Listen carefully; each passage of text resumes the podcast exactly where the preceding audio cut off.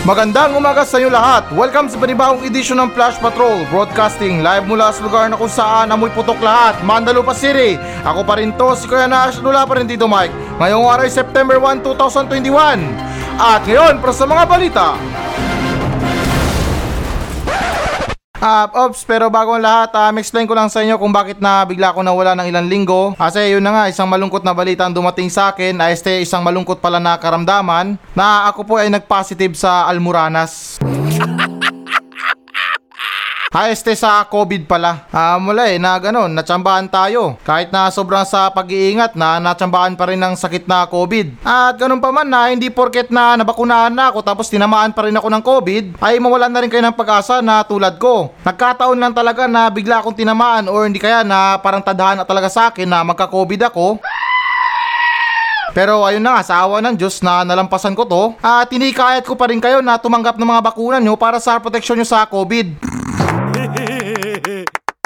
O, di ba na ako, naka first dose lang ako ha, pero hindi ako natsugi. Nilagnat lang ako ng sobra tapos okay na. Wow! Kaya ayun na yung sinasabi ko sa inyo guys na kapag tumanggap kayo ng mga bakuna sa sarili nyo or nagpabakuna kayo ay yung imbis na bagsak nyo na sementeryo ay mababagsak lang kayo sa ospital or hindi naman kaya sa bahay lang. Kaya ano pang hinihintay nyo kung meron kayong mga chance na tumanggap ng bakuna o hindi naman kaya na wag na kayo magreklamo porket mahaba ang mga pila ay pilitin nyo pa rin na magpabakuna guys. Kaya muli maraming maraming salamat sa nag-message sa akin sa mga nag-alala sa mga nangamusta Sobrang nagpapasalamat ako sa inyo guys kahit na hindi nyo kadugo ay nagawa nyo pa rin na magmensahe sa akin or kamustahin ako.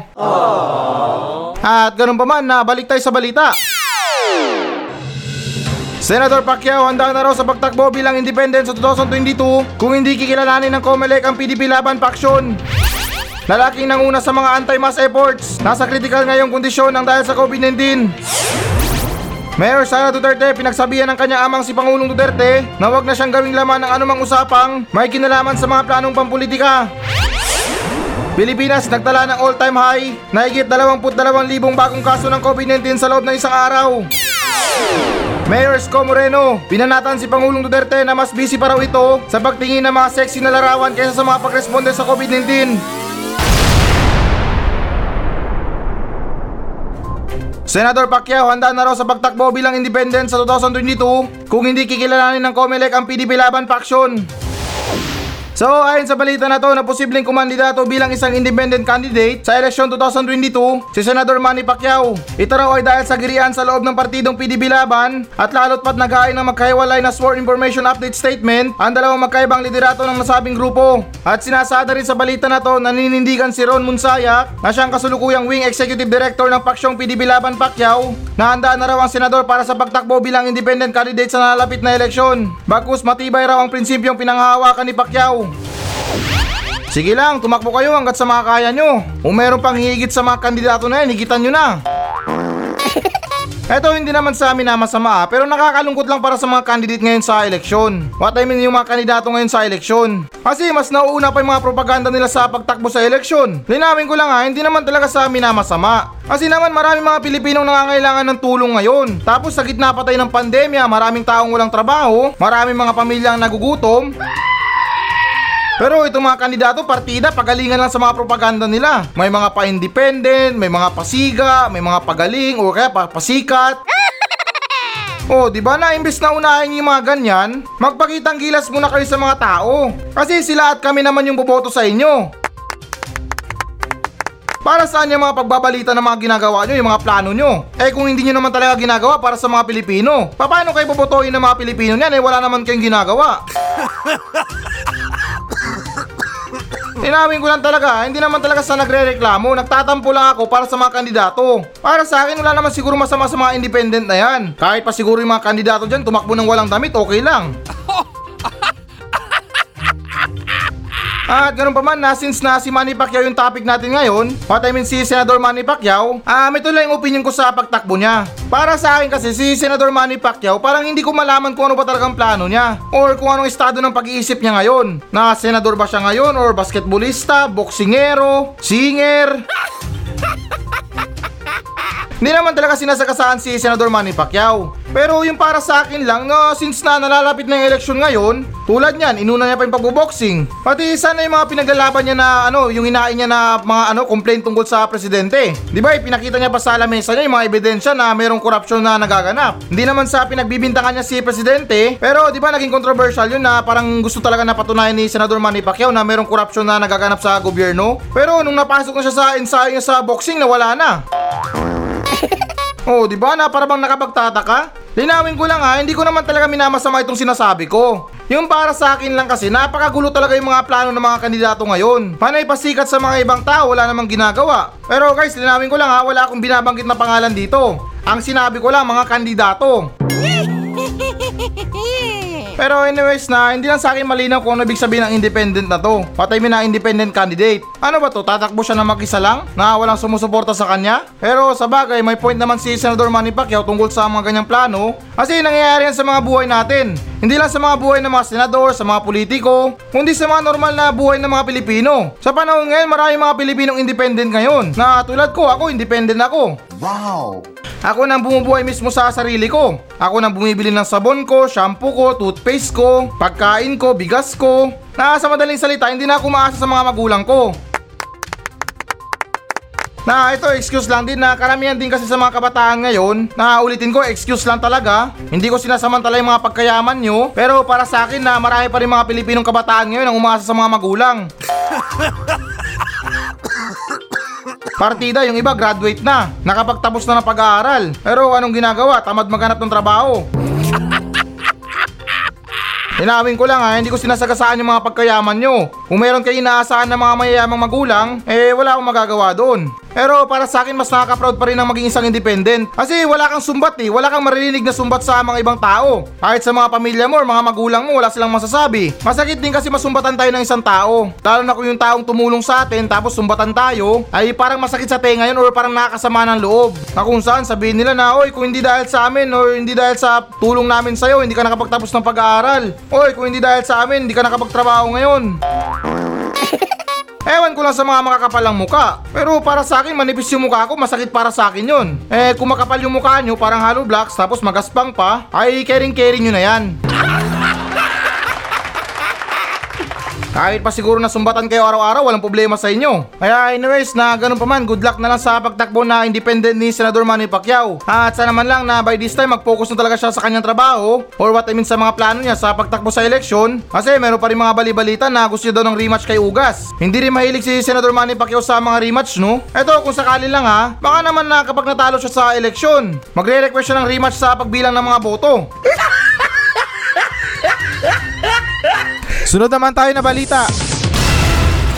Lalaki nang una sa mga anti-mass efforts. Nasa critical na ngayong kondisyon ng dahil sa COVID-19.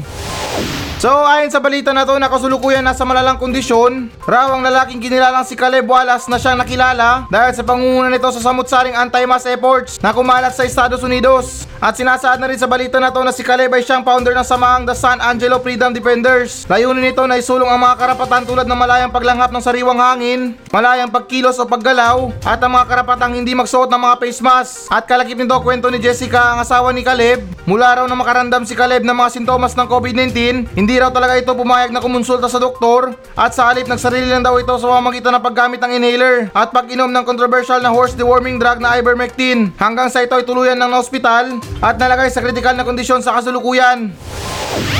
Nako, malas mo naman boy! Ang daming pwedeng ipaglaban, yan pa talaga ha. Mismo mga doktor, kompleto na sa PPE or sa mga equipments para sa COVID-19, tinatamaan pa rin ng COVID. Ang iba, minalas din na namatay pa. Samantalang ikaw, yung pinaglalaban mo, wag magsuot ng face mask? Oo, sabihin na natin na maganda yung pinaglalaban mo. Kasi nga, sariwang hangin yung gusto mong langapin ng mga tao. Pero mas maganda yan pagkatapos ng pandemya na to. Hindi sa panahon ngayon, napakadelikado. Dahil napatunayan na rin ng mga eksperto na yung virus ay airborne. Hindi yung airborne sa Air Force ha. What I mean, napakalat-kalat na sila sa mga hangin. Or what I mean na yung COVID umahalo sa mga hangin ngayon. Kaya napakalaki talaga ng importansya na magsuot tayo ng face mask. Marami din kasi nagre-reklamo tungkol sa mga face mask na yan. Oo, naranasan ko din yan na mahirap makahinga or hindi kaya makati sa ilong. Panay ka baying ng baying dahil sa ano yun, sa public ng ano, ng face mask. Pero may mga kumakalat naman ng mga videos ngayon sa Facebook na paraan paano maiwasan ng mga ganyan. Yung mga makati sa ilong, mga pagbaying natin always, nagagawa ng paraan ng mga ganyan. Pero kung sabihin mo, ipaglaban mo na huwag tayo magsuot ng face mask sa gitna ng pandemya, ay Diyos ko, mag-isa ka. Hindi nyo ba alam na dalawang kalaban natin sa pandemya? Etong kumakalat na COVID-19 pati mga otoridad. Hindi ka magsuot ng face mask, pwede kang tamaan ng COVID. O hindi kaya magkasintomas ka ng COVID. Hindi ka rin magsuot ng face mask kapag nakita ka ng pulis. Kalaboso ka o hindi kaya multa. Pati dagdag ko na rin to sa mga tao na nagrereklamo tungkol sa mga face mask. Eh kung nababahuan kayo sa hininga nyo, eh hindi ko na problema yan. I mean na na yung problema ng mga ibang tao. Mag-toothbrush kayo bago kayo lumabas ng bahay. O hindi naman kayo bago magsuot ng face mask. Pwede naman kayo mag-candy, mag-bubble gum. Kaya ulitin ko, napakalaki talaga ng importansya ng mga face mask ngayon. Lalo't kung nasa gitna pa tayo ng problema ng pandemya tungkol sa COVID-19 na to, at pakiusap ko na rin sa mga taong gumagamit ng face mask, especially sa mga disposable face mask, ay pakiusap naman sa inyo na i-dispose yun ng mabuti. Hindi yung itapon nyo na lang kung saan saan. Kasi meron din mga bali-balita ngayon na may mga tao na nagre-recycle ng mga gamit na face mask. Eh di tayo rin naman peperwisyo kapag nagamit natin ulit yun. Kaya tamang disiplina lang sa paggamit ng face mask, i-dispose natin ng maayos para hindi ito makapahamak pa.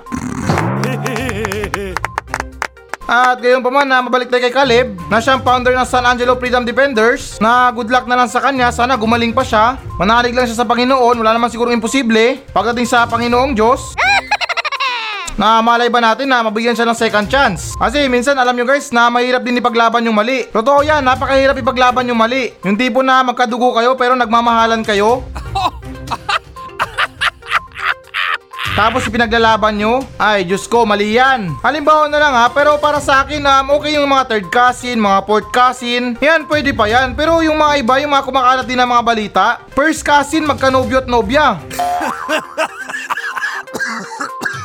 Anong number one nilang dahilan? Hindi daw nila alam na magpinsan sila. Oh, di ba? Kalokohan nila. Kaya mahirap talaga ipaglaban yung mga mali. Pati guys, tanong ko lang, ano bang mali sa pagtanggap ng kamalian natin? Kung mali tayo, tanggapin natin. Hindi yung mali na nga tayo, pinaglalaban pa natin.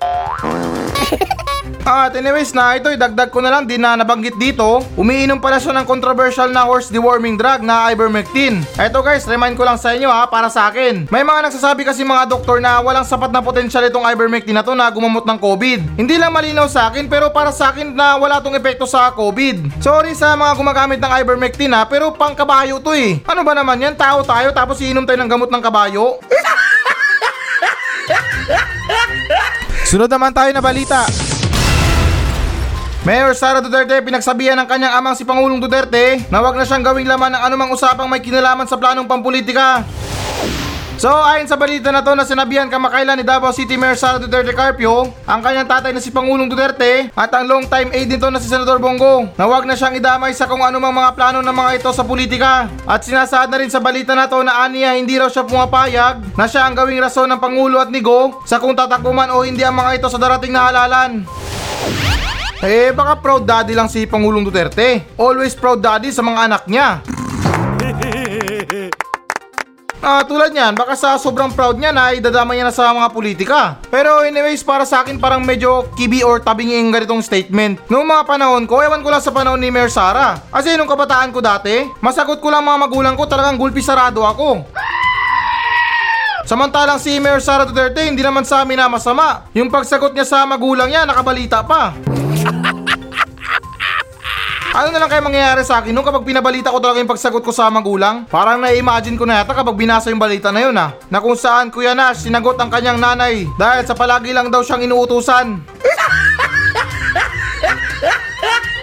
Oh, di ba? Ang taray, pinabalita pa. Kasi para sa akin ha, sa pagkakaintindi ko sa balita na to, na para bang sinasagot-sagot niya ng tatay niya. May point si Sara Duterte dahil sa mga aligasyon na ganyan, since na niya madamay sa mga ganyang problema, pero tatay niya naman yan eh. Pwede niya naman tawagan or i-chat na, oy, papa, wag mo naman ako idamay sa mga plano mo sa politika. Nananahimik ako dito, dinadamay mo ko eh. Kaya pala palagi akong binibilaukan kapag kumakain ako.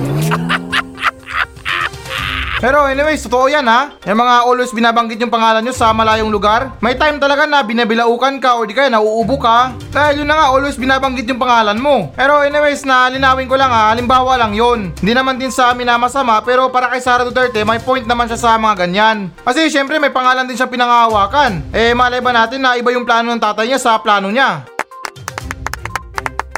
Eh di ko nagkaroon ng problema yun, damay siya. Kaya minsan talaga, masarap talaga mamuhay na mag-isa. Para naman malayo tayo sa mga problema na ganyan. Sa panahon ngayon, ultimo na mga magulang natin, dinadamay tayo sa mga aligasyon. Na ito, halimbawa lang ha, linawin ko, halimbawa lang. Na yung isang tatay, meron siyang anak na pulis, tapos nagkaroon siya ng alitan sa kapitbahay niya. Talagang ipagmamalaki yan, oy, pulis yung anak ko ha, baka gusto mo magkaroon ng problema. Anong connect doon kung mali ka naman? Ala ka naman kampiyan ka ng pulis mo na anak. Kaya gayon pa man na baka naman talaga na proud daddy lang si Pangulong Duterte. Kaya siguro pati sa usaping politika dinama yung anak. Sunod naman tayo na balita. Pilipinas nagtala ng all-time high na higit 22,000 bagong kaso ng COVID-19 sa loob ng isang araw. So ayon sa balita na to na nakapagtala ang Pilipinas nitong ah, 30 ng Agosto na nasa mahigit 22,000 na mga bagong kaso ng COVID-19. At batay sa parehong impormasyon, ito na raw ang pinakamataas o ang all-time high na itala sa bansa simula nang pumutok ang pandemya. At sinasaad na rin sa balita na to na base sa tansya ng data analytics ng ABS-CBN, maaari umanong pumalo ng nasa 2 milyon ang bilang ng mga kaso ng COVID-19 sa Pilipinas sa ikauna o ikalawang araw ng Setyembre.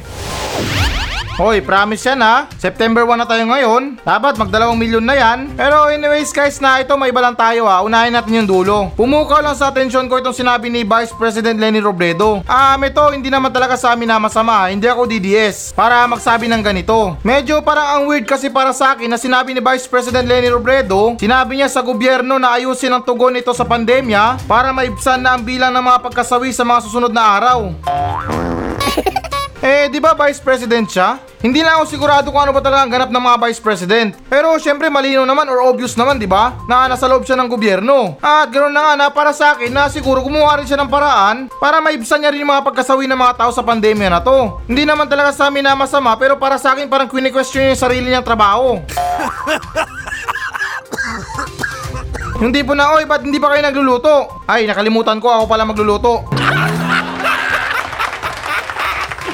Pero guys, linawin ko lang ha, hindi ko lang talaga alam kung ano bang trabaho ng Vice President sa Pilipinas or sa kung ano mang samahan yan. Kasi umaapaw na yung mga bilang ng kaso ng COVID-19 sa bansa. So para sa akin na hindi lang dapat yung isa ang kumilos, kumilos din yung kabila. Huwag nyo sabihin na antayin nyo muna matapos yung eleksyon bago kayo kumilos sa pandemya na to. Parang homework o assignment lang ha. Pero yung nangyari doon ginawa sa school. At ganoon pa man na ito, mabalik tayo sa topic. Since na naabot na natin yung pinakaunang mataas na kaso ng COVID-19 simula nung pumutok ang pandemya, ay ano pang iniintay natin? Tawagan natin yung Guinness Book of Record. Panibagong record yan eh, dapat na ilista natin yan. Pati para sa mga gobyerno, wag na tayo mag-focus sa solusyon sa pandemya. Magbilang na magbilang na lang tayo ng mga kaso ng COVID-19 sa Pilipinas. Since na marami ng mga reklamador dito, ay hayaan natin maubos yung mga tao. Matira matibay na lang ang labanan.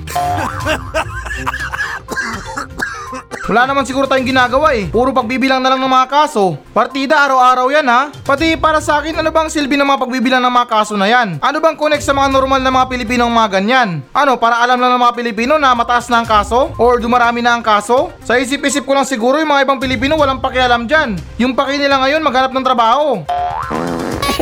Maghanap ng pagkain, may uwi sa pamilya. Kaya yung para sa akin lang din na imbes na magbalita kayo ng ganyan, yung mga bilang ng mga kaso, wala naman sigurong connect yan sa mga Pilipino. Eh ano ba sa tingin yung gagawin ng mga Pilipino dyan? Sila ang gagawa ng paraan? Kaya ulitin ko na imbes na ibalita nyo yan, ay magbalita na lang kayo ng good news. Or hindi naman kaya self-motivation para sa mga tao na naghihirap ngayon. Or kung hindi naman tutorial paano tipirin yung ayuda.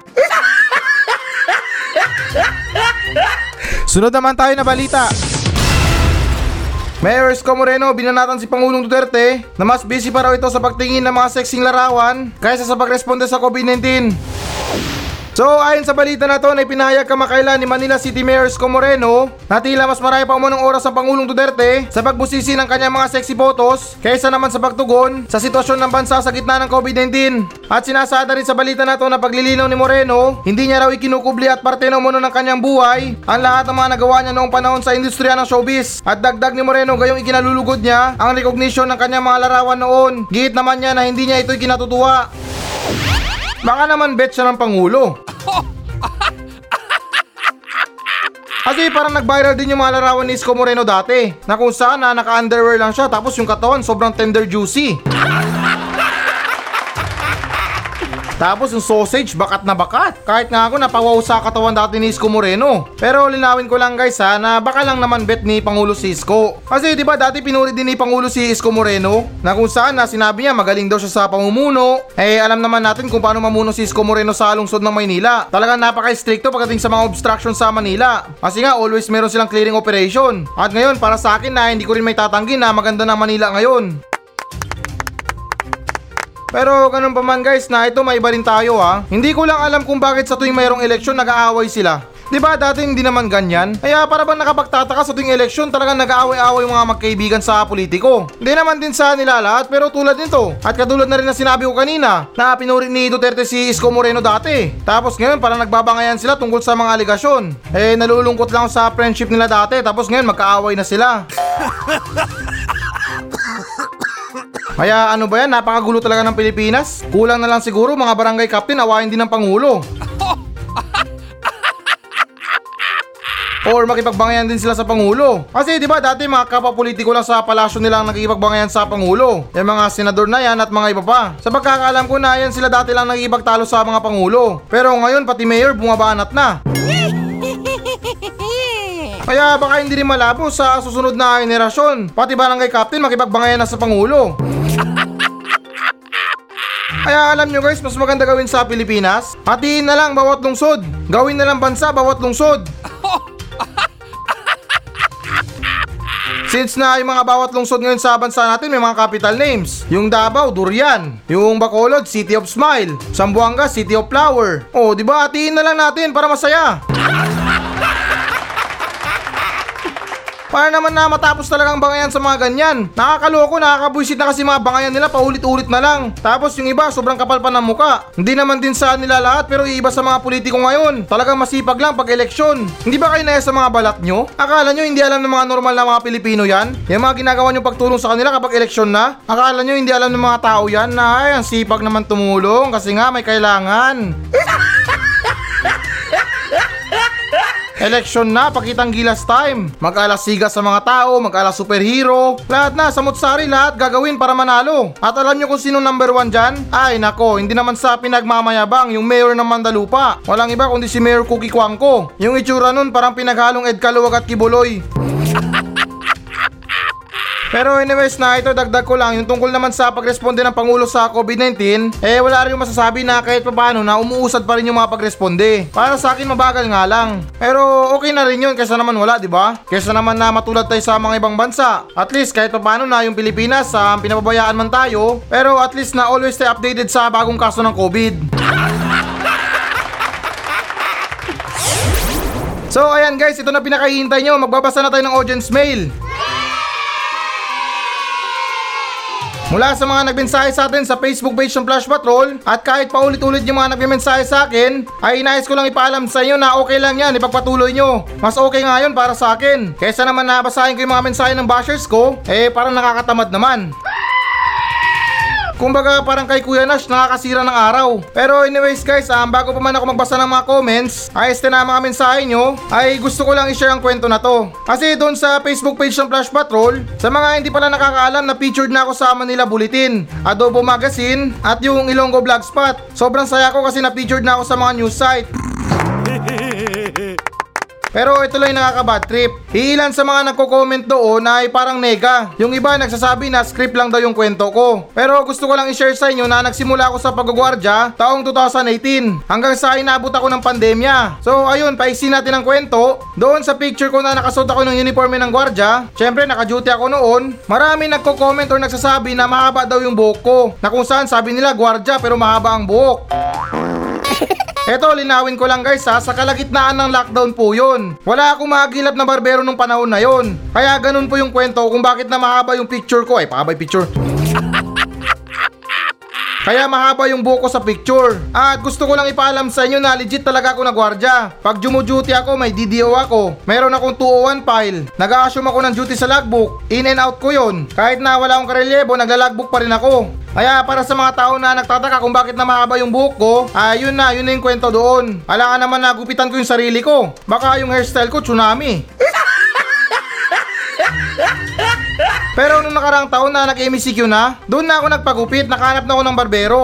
75 pesos pa nga yung binayad ko sa kanya. So ayan, malinaw na ha. Baka pati pagpapagupit ko sa barbero, ingan niyo ko ng resibo. Bakit? Kuha ba kayo? Pero anyways, na-move po na tayo. So ayan, September na. Talagang tunog Pasko na tayo ngayon ah. Kumanta na ba si Jose Marichan? Yan ang inaabangan ko ngayon dito sa bahay-bahay sa Mandalupa. Pero parang wala pa yata nagpapatugtog. At ganoon din na nais ko kayong batiin ng Happy Bear Months. So okay, let's start sa mga nagpapa-shoutout. Unahin ko si Nadia Lustre ng Mandaluyong. Isang napaka-sexy at maganda na Spotify listener natin. Pinapasabi niya na pa-shoutout daw siya. So ayan Nads, panatag ka na ha. Na-shoutout na kita, tumahimik ka na. Hindi, joke lang na ito si Nadia Lustre na isa ko tong malapit na kaibigan. Isa siyang medtech sa mental ng Mandaluyong. So okay, basahin natin yung mga nagmensahe sa akin na nagmula muli kay Junel Alagon ng Lucena City. Sinabi niya still tune in sa programa mong Flash Patrol. 100% ako nakasuporta sa programa mo. Isa kang hulog ng Magic FM. Saan ba galing yan paring Junel? Sa fourth floor? para makakuha sa'yo ng mga patok na balita at impormasyon paring Nash. Sa mga trolls mo, masasabi ko sa kanila, I love you at God bless sa kanila. Sana humaba pa ang buhay nila paring Nash. Baka trip mo paring Junel, iksiyan natin. Basta kami dito sa Lucena naka Magic FM at buong suporta sa programa mong Flash Patrol. God bless sa'yo paring Nash at alagaan mo si Lenlen balang araw kakausapin ka din yan. At papansinin, belated happy birthday kakagawad Gadison, de makulangan. Oh, yun, birthday pala ni Kagawad Gadison di Makulangan. Sir Kagawad Gadison di Makulangan, happy birthday po. And God bless sa iyong pamilya. At sir, eh, baka naman may pansit ka dyan. Hindi, biro lang po. So, ayan, parin Junel, maraming maraming salamat sa iyo at alam mo na yan, nagpapasalamat ako sa iyo araw-araw dahil sa walang sawang suporta sa Flash Patrol. Di bale, kapag natumbok ko na yung swerte, dito ka na sa Mandalupa magjo-duty. At yung sunod naman sa nagmensahe sa atin ay nagmula kay Alaskan. Sinabi niya paring Nash, kamusta at magandang umaga na rin sa'yo. Sana ay nasa mabuti kang kalagayan. May tatanong lang ako sa'yo. Naguguluhan po ako kung kinakain po ba ang chicken pox. At isa pa pong tanong, alin po ba ang nauna, yung chicken ba o yung pox? Yun lang paring Nash, maraming salamat mula dito sa Bigan Ilocos Sur. Stay safe and God bless. Okay, so um, shoutout sa iyo Alaskan. Maraming salamat sa pagkamusta sa akin sa pag-alala. Sana ganun ka din na sa mabuti kang kalagayan. Pero yung tungkol naman sa tanong mo, um, hindi ko alam kung anong klaseng tanong to. Parang medyo mahirap kasi hindi ako kumakain ng bulutong. Bakit? Paring Alaskan, kumakain ka ba ng bulutong? At yung second mo naman na tanong kung ano ba ang nauna, chicken ba or pox? Eh, malamang chicken kasi chicken pox. Pero kung pox chicken, eh nauna yung pox.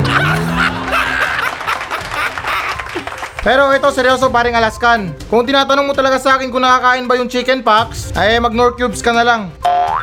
At para naman sa mga tao na nakakaranas ngayon ng chicken pox, eto share ko lang sa mga gamutan dati. May kababata ko dati na nagkaroon ng chicken pox or yung bulutong na yan ay yung iniinom niya na gamot na royal na may binasag na itlog.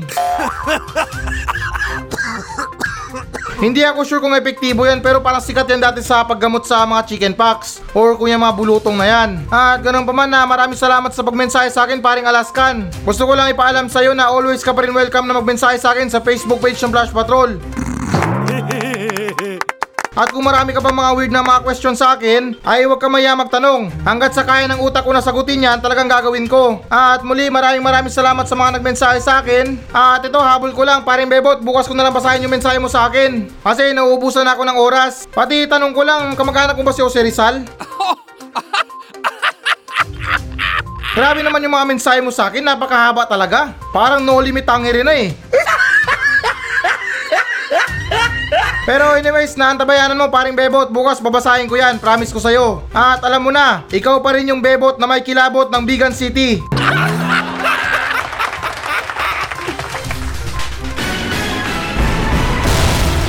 Hello guys, bago natin tapusin ang show na to, ay hinikayat ko lang yung mga audience na mag-message sa akin dito sa Mandalupa Station. Lahat ng mga question nyo, lahat ng mga comments, mga complain, or compliments man yan, ay susubukan kong tutugunan lahat yan dito sa aking show. Pumunta lang kayo sa Facebook page ng Flash Patrol at mag-iwan kayo ng message nyo doon kung ano bang gusto nyo iparating. Na kung may problema kayo sa mga buhay nyo, sa mga bahay nyo, kung meron kayong gustong palayasin, ay chance nyo na to na para sabihin sa akin. At ako na mismo ang papalaya sa kanila. At hindi lang nagtatapos doon. Pwede pwede ko rin kayong shoutout sa aking show. At ipinapangako ko na matutugunan ko talaga yan. Napaka-desperado ko na sa lahat. Kaya please lang, kung meron talaga kayong mga message, may mga saloobin kayo tungkol sa mga sinasabi ko, ay wag lang kayong mahiya. Kaya tandaan, FB page Flash Patrol. At please guys, pakipollow na rin. Kasi talagang desperado na ako sa buhay.